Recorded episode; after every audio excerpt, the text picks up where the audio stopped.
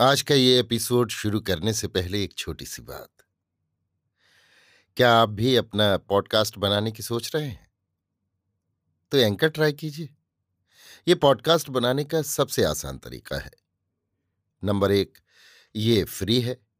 Number दो, इसमें कई सारे ऐसे टूल्स हैं जो आपको अपने फ़ोन और कंप्यूटर पर रिकॉर्ड और एडिट करने की फैसिलिटी देते हैं।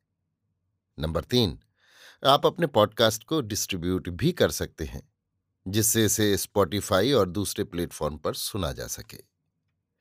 तो डाउनलोड कीजिए फ्री एंकर ऐप या विज़िट कीजिए एंकर डॉट एफ़ पर अपना पॉडकास्ट स्टार्ट करने के लिए। ये तो थी एक छोटी सी जानकारी, और अब शुरू करते हैं एपिसोड का सिलसिला। तो आज के एपिसोड में लीजिए सुनिए सूर्यकांत त्रिपाठी निराला के लिखे उपन्यास। प्रभावती का भाग ग्यारह, मेरी, यानी समीर गोस्वामी की आवाज़ में। संध्या हो गई। एकांत में आवश्यक बातें करने की यमुना की प्रार्थना स्वामी जी ने मंजूर कर ली। महाराज शिव स्वरूप किसी आध्यात्मिक विषय पर परामर्श होगा, सोचकर गंभीर हो गए। प्रभा ने यमुना के एकांतलाप को अपने अभीष्ट का कारण समझा। अंधकार ने दिशाओं को ढक लिया।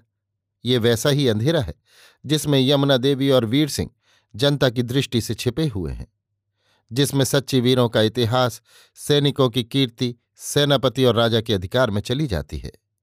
इर्द गिर्द की जनता कुछ दिन नाम जप कर भूल जाती है। इसी अंधेरे में हृष्ट पुष्ट सचेत, विजय युवा वीर सिंह और यमुना साथ साथ दूर एकांत के लिए चले जा रहे हैं।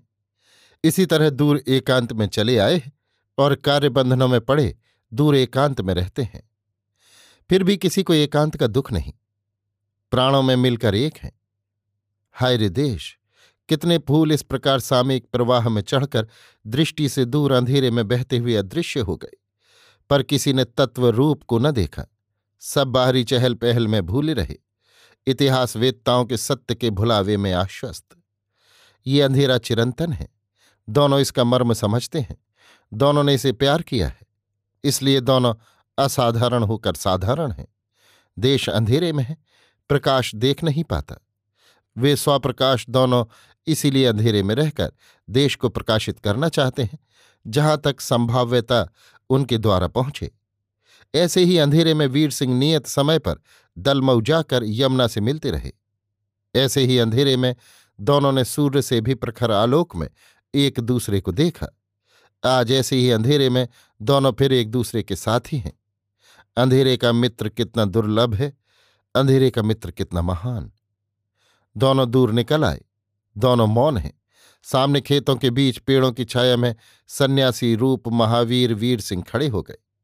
उसी छाया में प्रलंब, पुष्ट, शोभना, श्याम, यमुना ने भुजों में भरकर केवल एक संबोधन किया।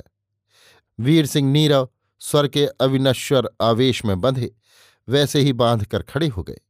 देह की शिरा शिरा शलथ हो चली। आप ही, आप दोनों एक ही इच्छा से जैसे बैठ गए। यमुना के हाथ को आप ही, आप वीर सिंह के हाथ ने ले लिया।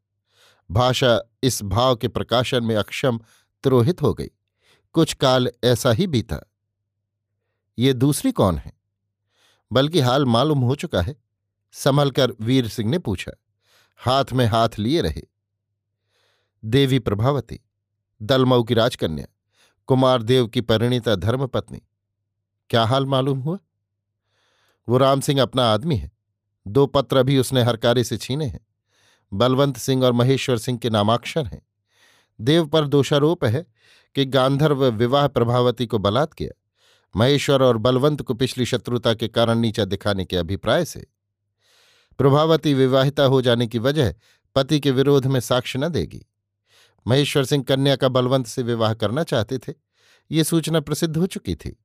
बलवंत ने देव को नाव पर बंदी किया। अब अपने साथ ले जा रहे हैं। उधर के सरदारों से कर लेकर जल्द राजराजेश्वर की सेवा में उपस्थित होंगे। हम्म। यमुना कुछ देर सोचती रही, फिर बोली, हम लोग गंगा तैर कर बचे। घोड़ा महाराज के यहाँ था।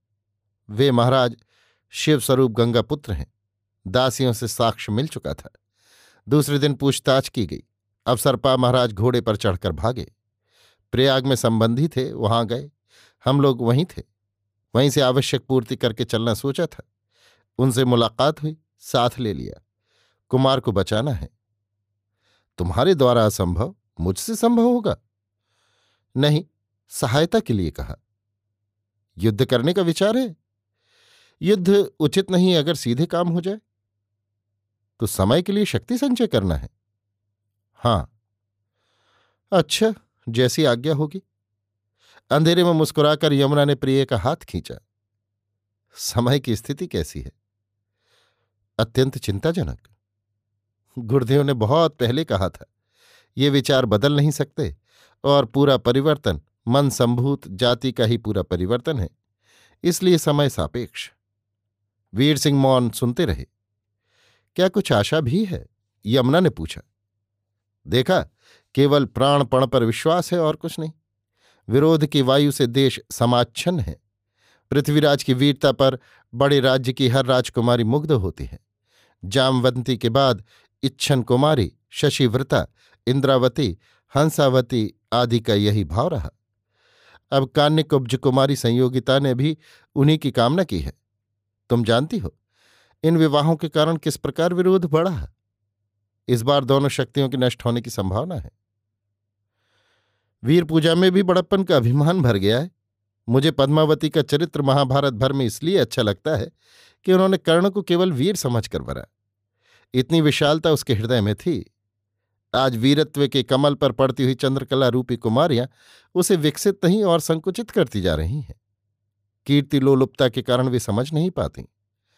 आज वीरत्व की पहचान नहीं, दंभ का परिचय है, केवल राजसत्ता का अभिमान। इसलिए प्रेम का मूल स्रोत खो गया है। ये वरे हुए वीर को वर कर कीर्ति को बढ़ती हैं, जो स्त्री है। यमुना का मर्म समझकर वीर सिंह नतमस्तक अंधेरे में बैठे रहे। फिर स्थान आदि के संबंध में यमुना ने राय ली। वीर सिंह बतलाते रहे, ये भी कहा कि लालगढ़ नरेश कानिकुब्ज में थे। कुछ अपर अलाप हुए। आवेश को संभालकर यमुना ने मिलते रहने की प्रार्थना की।